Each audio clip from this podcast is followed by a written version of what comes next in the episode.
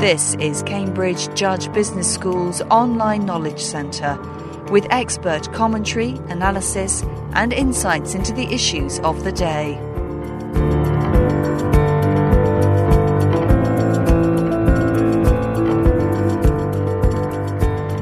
The activities of journalists and executors of the now defunct Sunday tabloid, The News of the World, plus the paper's owners, News International, are currently being investigated by Scotland Yard. The behaviour of the police themselves is also being examined, prompting the resignation of senior officers. The phone hacking scandal and associated allegations have attracted interest across the world, a reflection of the global activities of News International and News Corporation. Professor Simon Deakin of Cambridge Judge Business School insists that the key issue at the heart of the controversy is one of corporate governance. Among the recurring themes in their responses to MPs' questions by Rupert and James Murdoch and Rebekah Brooks was that they did not know, that they were unaware of what was going on. Does Professor Deakin actually buy that? I think we, we should take at face value, at least for the time being, what they've said. And if they say they, they didn't know that these illegal acts were being committed and that they didn't condone them, then that's fine. But that's not the end of the story as far as corporate governance is concerned. If they didn't know, then the question is why didn't they know? Um, then there's a further question. Clearly, at some stage, they did, they did find out. And the question then is if they found out after the event that crimes had been committed, what did they then do about it to limit the risk of reputational harm to the company? That in itself begs a number of questions and takes you down different paths, doesn't it? Yes, so I, I think the, the issue here is first of all, when precisely were certain corporate officers informed of events or risks to the company which could, could very seriously harm its reputation? What did they then do? What, what steps did they take to limit the recurrence of these events? What internal investigations did they mount? Then there's a set, a set of further questions about the role of the board of News Corp and, and of its certain of its subsidiaries like News International. Did the board of directors in these companies put in place effective internal control mechanisms? In other words, had they put in place procedures which would have enabled them to have managed this risk better than they seem to have done?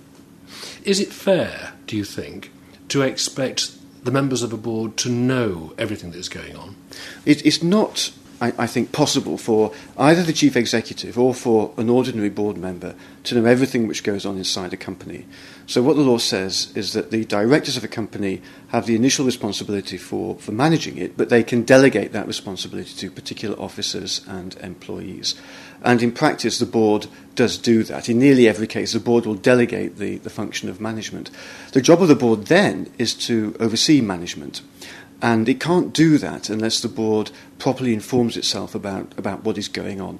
So the principal duty of the board is to, is to put in place mechanisms for evaluating and dealing with risk. And this must be the major question now facing the board of the boards of these companies. Were the procedures in place to deal with these risks effectively? And when they did receive information about possible illegalities, did they take the right steps? You mentioned several times the word risk, and this is really what it's about, isn't it? Mm. Right, so, so the, the, the, issue here is a reputational risk to a company like News International. Clearly, a, a company like that, which operates in the media industries, can operate most effectively when it enjoys support and goodwill from the wider population, where what it does is accepted by, by regulators as being legitimate, and where one might also say it enjoys some broad support in the political class of any given country for what it's doing. So a company like that can't operate without maintaining its reputation in these various ways. Clearly, what's come out in the case of News International has very badly affected its reputation. So we see that in the decline in the company's share price. But more generally, the question mark would be going forward um, will News International be able to maintain its existing activities? Um, it's already withdrawn, it, News Corp has withdrawn its bid for um, B-Sky but will News Corp and the companies within the News Corp group continue to be able to operate in the way they have done in a number of different media contexts? Because very often they require regulatory licenses and other uh, supports to do what they do. Now, clearly, if it turns out that, that senior officers of these companies committed crimes. There's no evidence yet that they did, but if they did, if, if, if very senior executives are involved in criminal activity, that will affect the ability of the company to hold its relevant licenses. Going forward, more generally, the question would be if the company as a whole is implicated in criminal activity, will it be able to maintain the sort of public trust it requires to, to, to operate and to function? The answer to that one is fairly straightforward, isn't it? I think they have to maintain that trust. So at the moment, the job of the executives and the job of the board is to, I would say, to, to convince the public at large that they, um, they did deal with these issues appropriately and at the right time. They did all they could do to avoid illegality, and once they found out about it, they dealt with it. So why didn't they know before? Well, it, it's possible, of course, that within, let's say, within the news of the world, it would appear that there was, let's say, a certain culture of very aggressively pursuing the story on the part of journalists. Right. So the, the current position of the executives in, in News International is that they always encourage their journalists to get the story and the paper was competing with lots of other newspapers, so they're competing to get the story. But the executives have said they never condoned illegality. Right, okay. The next question then is, I think, for these, these executives and for the board of that company, don't you think there was a significant risk that the journalists would break the law to get these stories? Now, it appears to be the case that not just in, at the News of the World, but in a number of, of newspapers, it's been alleged that there was a culture of um, bending the rules, pushing the law as far as you could, and maybe sometimes breaking the law to get a story. Right. So if this was the case inside these companies, why didn't the executives know about it? And were they willfully turning a blind eye to what was, in effect, often illegal activity in order to boost the profits of the paper? That becomes an important issue. If the profits of the company are in some way tied in with behaviour or conduct which touches on illegality, that's, that's a serious issue for the board because the board cannot be seen to condone uh, an approach to business um, which inevitably involves illegality, even if it doesn't actually condone the illegality as such.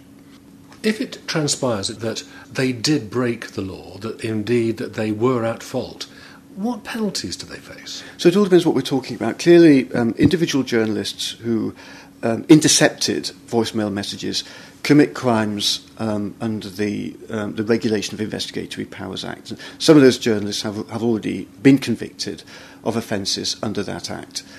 Now, those, those journalists committed crimes, and people who did something similar, who intentionally intercepted um, voicemail messages, they're potentially liable to, to criminal conviction. Okay. The, the company itself won't commit a crime unless somebody very senior within the organisation, a so called directing mind, can be taken to have been responsible for condoning or approving these activities. So at the moment, given what we know, it seems unlikely, although this all depends on what comes out later, it seems unlikely at the moment that the company itself would commit a crime.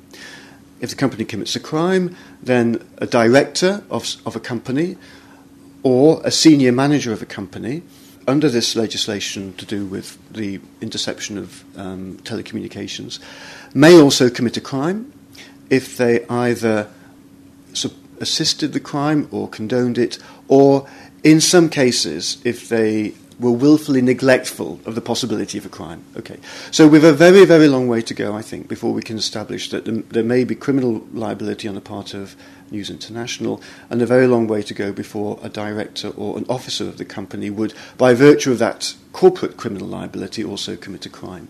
But these, these are possibilities. Another possibility is that the individual directors of um, a company can be sued in a civil action, that is, that is to say, for damages. This doesn't involve criminal liability, but they can be sued for damages if, by their neglect, they cause loss to the company.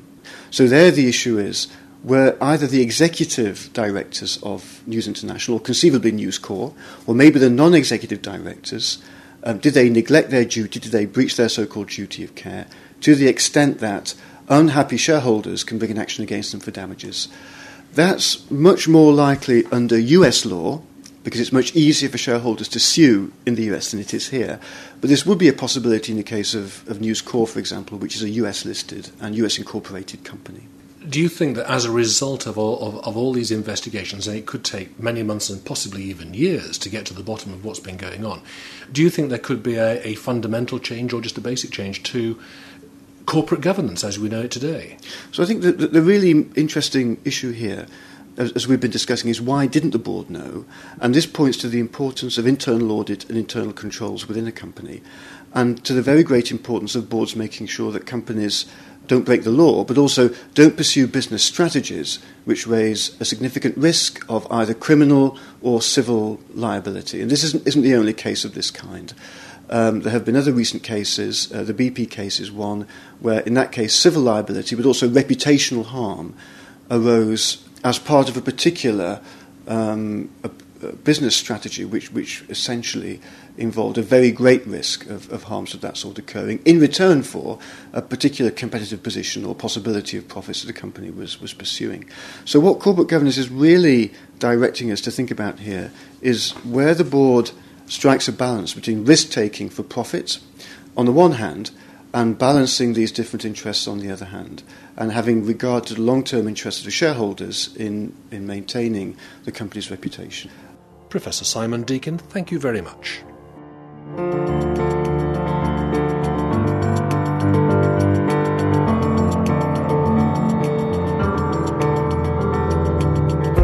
This programme was produced by the Cambridge Judge Business School as part of its online broadcast series.